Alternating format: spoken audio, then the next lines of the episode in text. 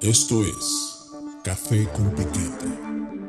Un café donde nada humano nos es ajeno.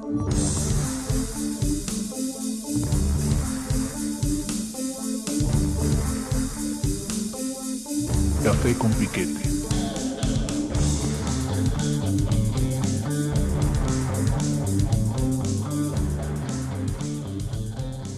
Hola, ¿qué tal? ¿Cómo están todos? Es para nosotros un placer, un gusto enorme estar nuevamente con ustedes y más en, fechas tan floridas, tan dulces, tan llenas de, de detalles y de mercantilismo, ¿no? Eh, el día de hoy eh, en Café con Piquete vamos a dedicarnos a reflexionar, como ya lo habíamos anunciado, eh, sobre uno de los textos tal vez más influyentes de la filosofía y que ha pasado a ser de alguna manera también un referente para la cultura en general, que es el diálogo de Platón, el banquete. ¿no? es decir, vamos a referirnos a un texto que tiene 2.300, 2.400 años de antigüedad, y que a pesar de eso sigue seduciendo, sigue generando mucho interés y mucha atracción por lo que dice sobre el Eros, ¿no? por este lenguaje sobre el amor. Pues, mi estimado este, Carlos, ¿cómo estás? ¿Cómo...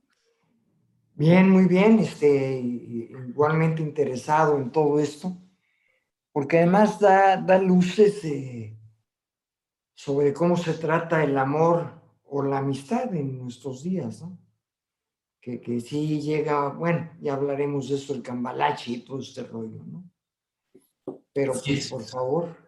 Bueno, pues, pues, vamos, vamos dándole, ¿no? El, uh, es, es, por demás este, interesante, ¿no? El, el, diálogo, el banquete en realidad también es, no es tanto el, que alguien... Eh, eh, nos sitúe de primera mano en una, en una, fiesta, en una celebración, en un banquete. Es eh, en realidad también un, un, acto de rememoración de alguien que le piden recordar lo que se dijo esa ocasión de ese famoso banquete en la que los invitados discurrieron en torno al amor. Entonces, en realidad, el banquete es lo que otro escuchó sobre, estas, sobre esta sobre estas disquisiciones amorosas, ¿no? Y bueno, dentro, dentro de, esa, de ese aspecto, yo, quisiéramos iniciar primero tratando de poner en un marco general cuál es la descripción de la naturaleza del amor. ¿Cómo lo ve eh, eh, este diálogo, ¿no? Eh, el amor? ¿no? Y evidentemente, bueno, cada uno de los contertulios va dando su versión, va diciendo lo que es el amor, todos ellos están de acuerdo que, en su opinión, el amor en Grecia, si bien estaba representado por una deidad, si bien había celebraciones o rituales conmemorativas, todos ellos sienten que el amor no ha sido lo suficientemente profundizado y valorado, la importancia que tiene. Y es que para los griegos para el banquete, el, el amor no solamente es un afecto, un sentimiento, un vínculo entre personas, el amor también es la manera como ellos tratan de eh, darle nombre a la armonía del mundo. Eh, el mundo para ellos también está, digamos, contenido por esta relación de, de, armonía, de equilibrios, de contrarios, ¿no? En el que el amor sería como es, este punto de, digamos, de unión, de equilibrio del mundo. Entonces, eso es algo muy interesante porque para ellos el amor como como tensión, como armonía, fíjense, lo asocian con la música, lo asocian con la física.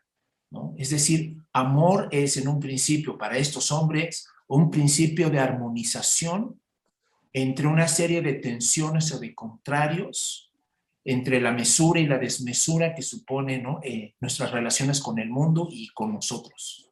Entonces, digamos, hay una, hay una medida universal que es el eros, que busca el equilibrio, que busca la belleza, que busca la armonía entre hombres y en el universo, en el mundo completo también, ¿no? Eso es, eso es algo que para nosotros occidentales no lo, no lo entendemos porque el amor lo, lo asociamos con un sentimiento, ¿no? Con un afecto, ¿no, Carlos? Así es, así es, nosotros estamos asociados por una relación de culturas occidentalizadas, pero sobre todo por una cuestión, eh, digamos, comercial, ¿sí? En lo que es el amor, ¿no? O sea, nosotros, y creemos que sentir muy bonito y, y este, y en ese sentido es un afecto que nos une únicamente a otra persona o tal vez a los hijos también, no sé, ¿no? Pero el amor es, eh, en ese sentido es una quimera, ¿no?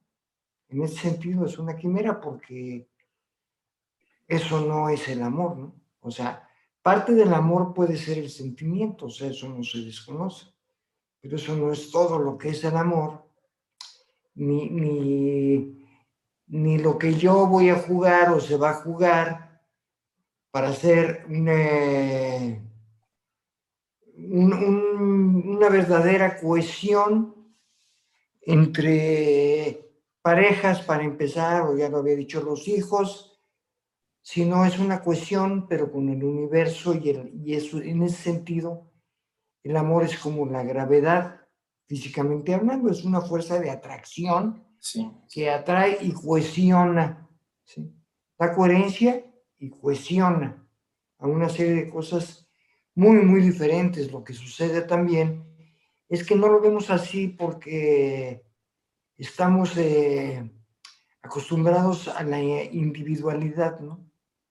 O sea, no lo vemos y, no a la unión del individuo con el cosmos, ¿no? Sí, o sea, a esa relación que hay con el cosmos, o sea, yo soy individualizado porque así conviene a un sistema, pero yo no veo cuál es mi relación con el cosmos. Y eso también, bueno, tiene que ver con doctrinas esotéricas y otro tipo de situaciones metafísicas. Sí es. En las que la gente ahora cree que está descubriendo el vino negro, ¿no? Hay un cosmos, no mames, y luego de repente se sienten más sabios que los demás, o qué sé yo, ¿no? que están teniendo acceso a, una, un, eh, a un saber eh, pues esotérico, ¿no? Precisamente, un saber escondido, un saber misterioso. Y, y, y, lo único que está haciendo, al fin y al cabo, digo, no es que no tenga validez, pero lo que está haciendo es recordar lo que ya ha habido antes, ¿no? Sí. Es un recuerdo de algo que ha habido, no es algo que acaba de surgir. Exacto. Fíjense que aquí es, hay, hay algo que que en la misma mitología, que es, eh, digamos, eh, uno de los elementos centrales del banquete, de esta, de esta eh, digamos, profundización, de esta reflexión en el amor, es la importancia del mito. Es decir, sin mito, sin esta relación simbólica, narrativa y simbólica, ¿no? De, de, de describir el amor en primera instancia, no habría banquete. O sea, la filosofía o el pensamiento usa de materia prima, de materia de reflexión, las imágenes, las metáforas del mito. Contrario, curiosamente, a Occidente, que usamos las, los mitos y las metáforas para darles un sentido literal y darle en la madre a la dimensión reflexiva, ¿no? Porque simplemente se vuelve una historia que cuentas y repites como si hubieran sido personajes reales, ¿no? Pero ya al hacer eso, pues, ya le pierdes toda la profundidad de lo que realmente estaba poniéndose en juego. Y es curioso que justamente en, en la mitología griega puedes encontrar diferentes versiones del origen de Eros. Es decir, es, es, es tal su complejidad, su complejidad, es tal su ambigüedad, que hay diferentes, digamos, actas de nacimiento, diferentes narraciones de cómo fue que Eros vino al mundo, ¿no? Y una de las que más me interesan son, son dos y ahorita las comentamos, Carlos. Una es, eh, yo creo que este es como el, principio metafísico más importante, se me hace como capital, es eh, que eh, Eros nace con, la, nace con el universo, como un principio de con el universo, porque Eros solamente puede manifestarse a partir del dos, a partir de la diversidad, a partir de la polaridad. Es decir, en el uno, en el absoluto, ¿no? En, donde todavía no hay diferenciaciones, donde todavía no hay creación, no hay mundo, no hay cosas, ahí no hay amor, porque no hay vínculo de nada con otra cosa, ¿no? Pero el amor, pues, el amor se pone en marcha desde el momento en que aparece el dos. En, el momento en que vivimos en un mundo de dualidad, entonces allí es el, se crea el espacio donde el amor juega, ¿no? De intermediario, de conector, de vinculante, ¿no? De, esto, de este juego de fuerza, dirías tú, como, como una fuerza del, del, universo que hace ¿no? que, se, que se atraigan o se repelen ¿no? Los, los, las, las dualidades, ¿no? Entonces, ese es uno de los principios muy interesantes de este diálogo.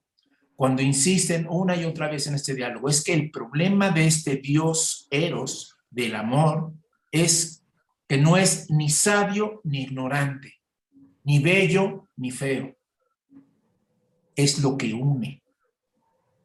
Por eso nos cuesta tanto trabajo entender el amor, porque el amor no está en la polaridad del ser o no ser. El amor es justamente el inter, ¿no? La como el Hermes, ¿no? El inter, el, el intérprete, el mediador, van a decir el daimón, ¿no? El vínculo, van a decir algunos como los árabes, ¿no? El ángel, que conecta lo humano con lo divino, que conecta lo, lo finito con lo infinito, lo, lo evanescente con lo permanente. Pero no es ninguno de los dos, por eso puede tocar ambos, ¿no? Por eso puede hacernos estos, estos, estas conexiones, ¿no? Por eso decían, y, con esto de la palabra este Carlos, por eso decían en un mito eh, de Ótima, que es una de las primeras mujeres que aparece en los diálogos hablando con una profundidad filosófica, de hecho evocada por Sócrates, Sócrates la, le da su lugar de gran pensadora y la mete al diálogo, que ella no estaba en el banquete, pero eh, digamos, Sócrates le da su lugar y le reconoce que ella fue la que eh, puso en el nacimiento de Eros el mismo día en que nace Afrodita, cuando eh, Penía estaba, que era la diosa de la, de la indigencia, de la pobreza, llega a esa fiesta donde celebraban la belleza y viendo a Poros, el dios de la riqueza, tendido hasta la madre, ¿no? pedísimo, eh, se acuesta con él y el hijo de ambos, de Poros y Penía, fue Eros. ¿no? Entonces, por eso dice el mito, ¿no? Por eso dicen, a la pregunta de, te amo porque eres bella o eres bella porque te amo, ¿no? El mito, el mito diría, la belleza y el amor, el deseo el sujeto y el objeto, ¿no? El sujeto deseante y el objeto deseado, en ese mito, son simultáneos. Porque Eros nace el mismo día en que nace la belleza. O sea, no hay, ¿no? No hay esta, no hay esta fractura sujeto-objeto que es típica en el pensamiento occidental, ¿no? Para el nacimiento de Eros esto no fue así. Y gracias a su padre, Eros es exuberante, es exceso, es desmesura, pero también gracias a su madre, Eros es pobreza, carencia, argucia, inteligencia para poder obtener lo que él quiere. Y resulta entonces que este Eros platónico es un Eros marcado por la presencia y la ausencia. Es decir, se asemeja mucho a lo que después en psicoanálisis se va a hablar sobre el deseo. ¿no? es la estructura del deseo, ¿no? la presencia de una ausencia. ¿Cómo ves, Carlos? Este, pues eso es realmente importante porque nos lleva a otro eh, campo en donde podemos observar que no, o sea, que, efectivamente Eros no, no tiene una polaridad, ¿no? No es bueno ni malo, o sea, se define por otras situaciones y eh, no, no, no, eh, no hace juego con lo que los seres humanos quisieran actualmente que fuera el amor. O sea, una sustancia que se puede adquirir, es como los... Eh, como los hechizos estos o los brebajes para enamorar a las, para que las personas se enamoren de uno, ¿no? La persona que tú quieres que se lo tome para que se enamore de ti, o la seducción incluso, ¿no? Porque la seducción al fin y al cabo puede terminar en un lugar muy diferente que es el amor. O sea, al amor no se le puede atraer por un simple deseo, o sea, el amor es o no es. El amor es o no es, por eso yo puedo, por decirlo así, estar enamorado de una mujer y ella no, me pena, ¿no? O sea, no es algo conductivo, pues, que se transmita o que se dé. Y en ese sentido también, este, el amor es, es una situación muy amplia. El amor es vida, ahorita que hablabas precisamente del rompimiento del uno y de todo esto, el amor es la vida misma. O sea, porque una vez que se rompe el uno y que, sale, que, que viene la dualidad, viene la vida también. O sea, el, amor es, es una, es biofílico, digamos, de alguna manera. Hay todo, todo, un, todo un asunto, ahí se va a ver, ¿no? Pero muy interesante lo que es, ya, ya se va a ver, todo esto va a votar, ahorita que hablemos del andrógino, ¿no? Y... Sí, sí, sí, sí. Y este, y, el amor, eh, como tú dices, o sea, de, lo que, de lo que originalmente se trata en la filosofía, en este caso platónica, eh, no tiene nada que ver con lo que creemos que sabemos hoy acerca de eso, porque se nos han, o sea, como con todo, no nada más con el amor, pero se nos ha conducido por lugares que ciertas eh, personas o corporaciones quieren para que obtener ciertos resultados. O sea, como, ya sé que va a sonar muy, muy pedestre, pero es como el que comprar el regalito para el Día del Amor, ¿no? Y además el amor tiene también que ver con una conexión que no necesariamente, o sea, Eros no solo, o sea, es sexo, pero no solo es sexo, porque el amor tiene que ver con la amistad también y con la creación, ¿sí? con la creación. O sea, un artista que no tiene eros, pues difícilmente va a crear algo. Claro, claro, es que es un impulso vital, ¿no? Es un impulso, vital que, que, te, que te pide o que te, que te confronta con el mundo para poder hacer algo. ¿no? Fíjate que eso estás diciendo es muy interesante porque, eh, eh, digamos, eh, en Occidente y más en el cristianismo, el, término pasión terminó degradándose a algo bajo, ¿no? Algo ruin. Hasta se habla así, ¿no? De las bajas pasiones, ¿no? Claro. Y entonces el término de vivir apasionadamente, vivir con pasión, se convirtió eh, como infestado de, ¿no? de, malos deseos o de deseos impuros, o, ¿no? Se moralizó la pasión. Y es una ironía, una tremenda ironía, porque se le pierde un sentido muy profundo cuando reconocemos que era una de las expresiones privilegiadas para hablar, por ejemplo, de Jesús. Decían la pasión de Cristo. Sí, sí, sí. Y, y, se entendía pasión en el sentido pasivo de padecimiento, ¿no? Pasión de padecer. Victimización y de... Exacto. Y se le quitaba todo el poder activo de la pasión, de vivir apasionado por una verdad, apasionado por una convicción, apasionado por, ¿no? Por con una serie de cuestiones.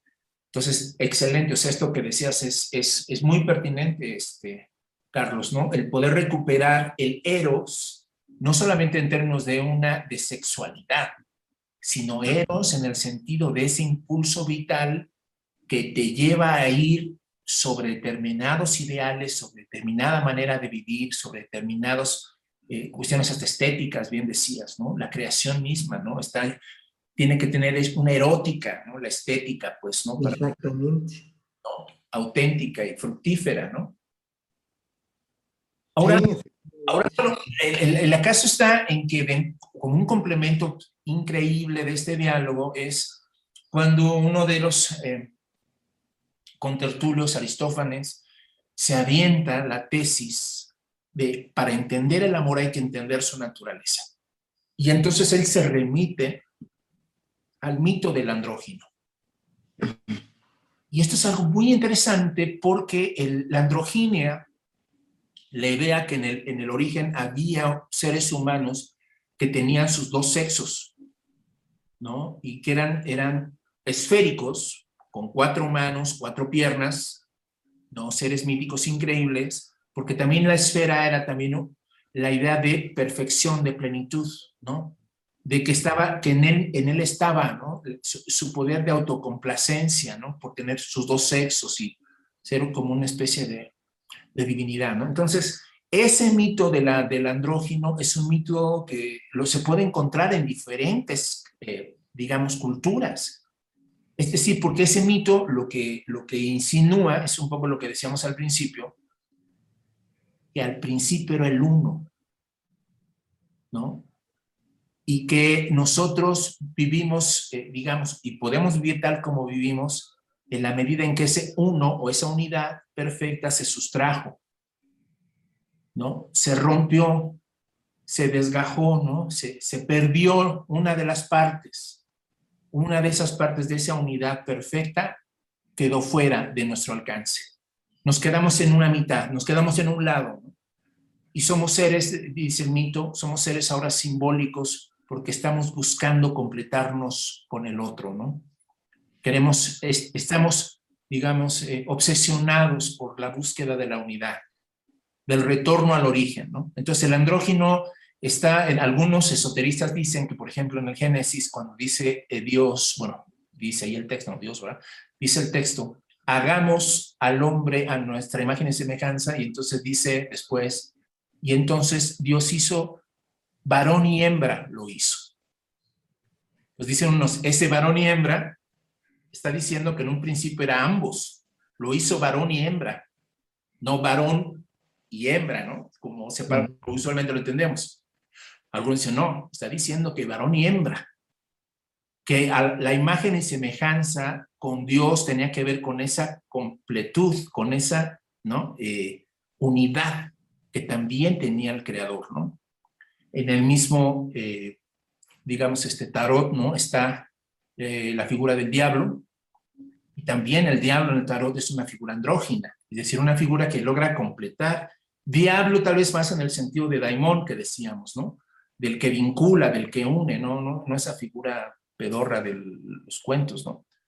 Entonces, eh, no sé qué, te sugiere a ti la androgina, qué te, qué te sugiere a ti esta idea de que eh, el hombre, o hay alguna, ¿no? De nuestro origen, nuestra descendencia, fuimos partidos por envidia de los dioses, porque resulta que el andrógino, según este mito, como en la torre de Babel, quiso llegar a Dios amenazó a los dioses tanta perfección, lo llenó de soberbia, y los dioses en castigo lo separan, lo escinden, lo parten a uno.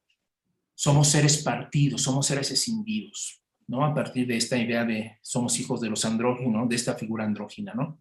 No sé qué te, qué te sugiere a ti eso, Carlos.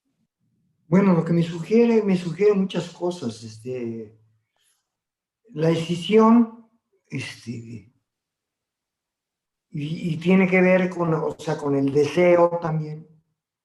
Sí, o sea, yo, yo deseo a la otra como complemento de mí, o sea, se habla de la media naranja, ¿no? Eh, que es un lugar común muy choteado. Pero yo lo que deseo es complementarme para ser uno. Entonces busco la media naranja y hay un, pero ahí hay toda una serie de circunstancias en las que, y de las que yo creo que viene la neurosis, por ejemplo, ¿no? O sea, estoy buscando lo que no soy en este momento. Como hombre estoy buscando una mujer para complementarme o completarme, pero lo que sucede es que una vez habiendo esa escisión, ya no hay forma de hacer, de, volver a pegar las partes. Digamos. O sea, y eso se ve a diario, digo, además de, de toda la mugre que nos tragamos por la publicidad y todo lo demás y por la manipulación ideológica, este, no hay forma, entonces estamos, continuamos escindidos. Y esa decisión llega hasta la psicología. Es más, este, yo creo que una buena cantidad de seres humanos no somos esquizofrénicos, pero somos esquizoides, ¿no? O sea, estamos variando entre una cosa y la otra. Eh, aquel que tiene en un momento dado, eh, en apariencia, un, este, un objetivo muy claro y se dedica toda su vida a perseguirlo de alguna manera, yo creo que es alguien que, que perdió la búsqueda, ¿no? O sea, que se dedica al hacer. Pero en el hacer, no, o sea, hay una parte del ser humano, pero no está la otra parte que es la interiorización y la duda, ¿no? Porque además, digo, no digo que estas personas no puedan tener dudas. Lo que pasa es que no las ponen en práctica, ¿no? O sea, no buscan lo otro, con, eh, eh, el deseo o el objetivo de, completar lo que, lo, que, es su vida, sino que siguen por el mismo camino siempre, lo cual es muy práctico, definitivamente, pues eso, ese es el camino del éxito, mayúsculas o con minúsculas, como se quiera ver, pero así voy a alcanzar lo que yo quiero. Y ese es el camino que se marca en el sistema, pues para una serie de cosas.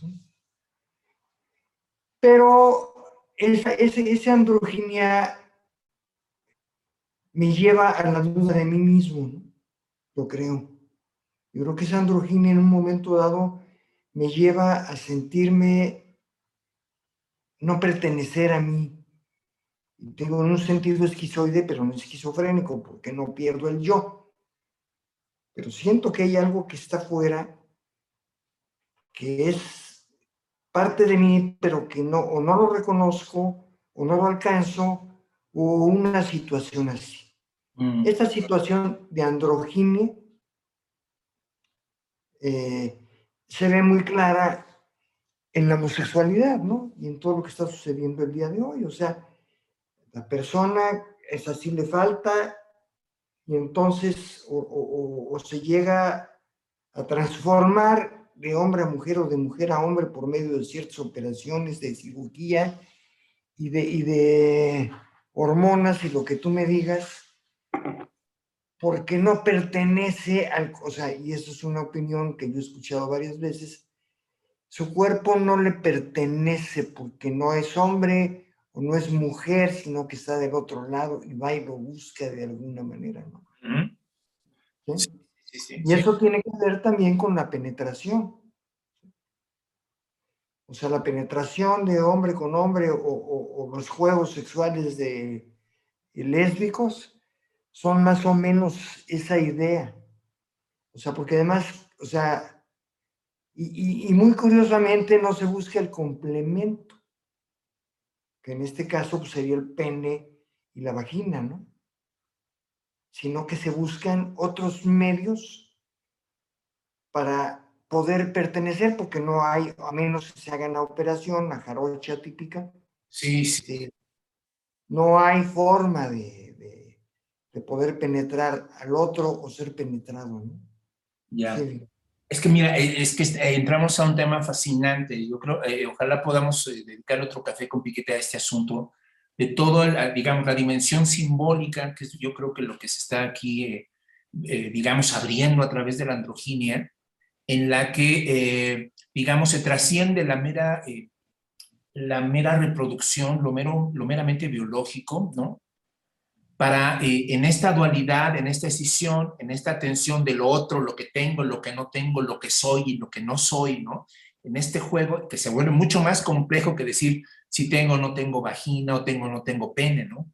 Porque empiezan a darse combinaciones y variaciones que justamente en un nivel simbólico es lo que da, ¿no? Eh, digamos, la controversia o una de las controversias entre sexualidad y género, por ejemplo entre sexualidad y preferencia sexual, entre genitalidad y todo lo que implican. O sea, pues todo un rollazo y fascinante, ¿no? O sea, fascinante eh, que justamente eh, sea a través de este, de este juego simbólico de polaridades y de combinatorias, ¿no? En que se, eh, digamos, se pone en juego la identidad de las personas. Así es. Un mito, no sé, en el mismo mito dice, ¿no? Va a haber, va a haber la, la, parte masculina que se sienta más identificada de este ser partido con lo masculino querrá complementarse con ella misma, como, como la homosexualidad, ¿no? A la mujer, ¿no? Pero también va a haber otro tipo de androginia, dice él, en el que eh, se busca la complementariedad en términos pene-vagina, como decías hace un momento, ¿no? Entonces, eh, pues fascinante, ¿no?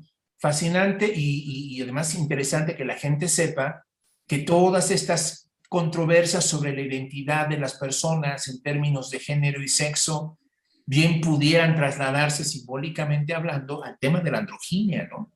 A toda esta, eh, digamos, de variables y de juegos que se dan en función de este mito. Pero, y para concluir, no sé qué opinas, Carlos, eh, ah, el, el, banquete cierra con una, con una situación tan controversial y tan interesante porque eh, en ese banquete, al final, se da, digamos, un juego de seducción entre Sócrates, que ya era un hombre eh, maduro y sabio, y Alcibiades, que era un joven y bello. Y entonces se da este juego de atracción, ¿no? Claro que, claro que Sócrates reconocía en Alcibiades a un joven de ello, ¿no? Esto también, evidentemente, para nuestros amigos, ¿no? Que piensan que, que la moral cristiana era una moral universal o que siempre todo el mundo ha visto igual las cosas, pues aquí evidentemente no, no era así para el mundo griego. Eh, la homosexualidad era un asunto también, eh, digamos, muy viril y muy de placer, ¿no? Contrario a que las relaciones heterosexuales como en función de la reproducción y de la familia y otro tipo de valores, ¿no? mientras que las relaciones lésbicas o homosexuales eran una cuestión de placer, ¿no? Es decir, era, era un plus, ¿no? Que también era un privilegio hasta, hasta de los reyes o de los libres, ¿no? Entonces, en este, en este juego, de, en ese banquete, se da esto y, digamos, la, la bomba estalla cuando Alcibiades eh, ofrece, le ofrece a Sócrates darle su cuerpo codiciado codiciable a cambio de la sabiduría de Sócrates.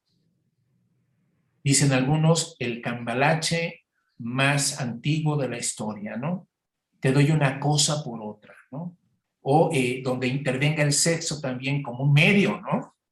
Para, para la obtención de ciertos bienes, ¿no? Entonces, en este caso, utiliza eh, Alcibiades utiliza su belleza, su encanto, su cuerpo, como un objeto que puede ser intercambiado, que puede ser alquilado, que puede ser ofrecido para recibir algo a cambio. ¿No? Curioso, curioso además, ¿no? Que es, esto de nuestras tradiciones es típicamente una, forma eh, muy femenina, ¿no? Se da eh, la prostitución o este tipo de intercambios, como nosotros en, en nuestro imaginario lo asociamos más fácilmente a esto, pero en, en el diálogo platónico es entre hombres es entre hombres que se da esta dinámica, ¿no? Y eh, meten un enorme predicamento a Sócrates, porque Sócrates dice, oh, bueno, pero ¿y cómo te doy mi sabiduría? ¿En dónde te la pongo, no? ¿En dónde te la dejo? ¿En dónde te deposito, no? ¿En dónde te deposito esto, cabrón? ¿Cómo ves, Carlos? Sí, no, no, o sea, yo creo que es una cuestión que va a través de los siglos porque en el caso de las relaciones de hombres, en este caso era un sabio, pero tal vez de hombres poderosos o, ricos o la chingada. Claro, claro. Y lo que quiere el, el, el, este, el mancebo es, o sea, no quiere solo el dinero, el dinero en un momento dado, digo, claro, con eso pueden comprar una bola de cosas, y no es que no se quiera como tal, sino que lo que quisiera este hombre que recibe el dinero del, del rico, o sea, este, este joven, bello también o lo que sea, es la sabiduría del rico, cómo le hiciste para hacer ese dinero. O sea, yo quiero ser, o sea, pero además es un intercambio también, yo quiero ser tú. Mm. Yo quiero ser tú, o sea, yo te cambio mi belleza por tu sabiduría, pero es mucho más profundo. O sea, no nada más es este cambio el que nos acostemos o tengamos este juegos sexuales de cualquier tipo, sino yo te cambio tu persona por la mía, cabrón. ¿sí? Eso es mucho más profundo, porque eso es lo que quiere Alcibiades al fin y al cabo, porque Alcibiades eh, posiblemente, o más bien, no sabe o expresarlo o, o no tiene idea de que no hay un posible intercambio de esas cosas, porque son cuestiones... Eh, No te vaya a hablar Alcibiades, ¿eh? Aguas. Sí, no, no, no, no, espero que no, cabrón. Porque además a mí no me tiene nada que intercambiar, a menos que sea este. No sé. Este. Pero, pero es el yo quiero ser tú. Y es precisamente el contrario de todos los, eh, los hombres maduros o mujeres maduras que desean ser jóvenes otra vez y que pueden, y que lo sienten a lo mejor a través de los cuerpos de sus amantes jóvenes, ¿no? O, o, o volver a sentirse deseados. Eso también. Sí, claro, volver a sentirse deseados, ¿no? Sí, ahora, desde luego que yo creo que a la mayoría de los que puedan ser ricos, o lo que sea, o poderosos, pues esto, esto les va a dar precisamente satisfacción porque sienten deseados de alguna manera, ¿no? Pero no tienen la capacidad reflexiva de Sócrates, ¿no? O sea, para ver que eso no es posible y se van con, las, con, con, eh, con lo visible, pues con lo aparente, lo que es aparente, que es el cuerpo y que, es, y que puede ser el habla de, de, de Sócrates, que, que, que, demuestra o que muestra su sabiduría, ¿no? Pero también, Carlos, que eso, o sea, también, o sea, es muy cabrón, que, y, y, y, el diálogo, hay partes donde lo menciona y donde se dan cuenta, también es muy cabrón que tú creas que puedes comprar eso. Es decir, uno podría decir que la ambigüedad es evidente en relación a querer comprar la sabiduría. Y es, ¿no? Pero, dirían otros también en el diálogo, dirán, sí, pero también es muy relativo, también es muy iluso que una persona mayor crea que puede comprar a un joven para siempre. Tarde que temprano lo va a dejar, tarde que temprano se va a ir. Sí, sí, sí. Es más, de hecho hay una película de, de Herzog que se llama Las amargas lágrimas de Petra von Kant, Mm -hmm. eh, que quiere, quiere comprar a, a, a, la chava esta que es pobre, ella es una modista y diseñadora de moda y, y cree que la, la tienen comprada porque ella tiene todo y al final ella se le va, ¿no? Y la deja sumida en una pinche depresión, pero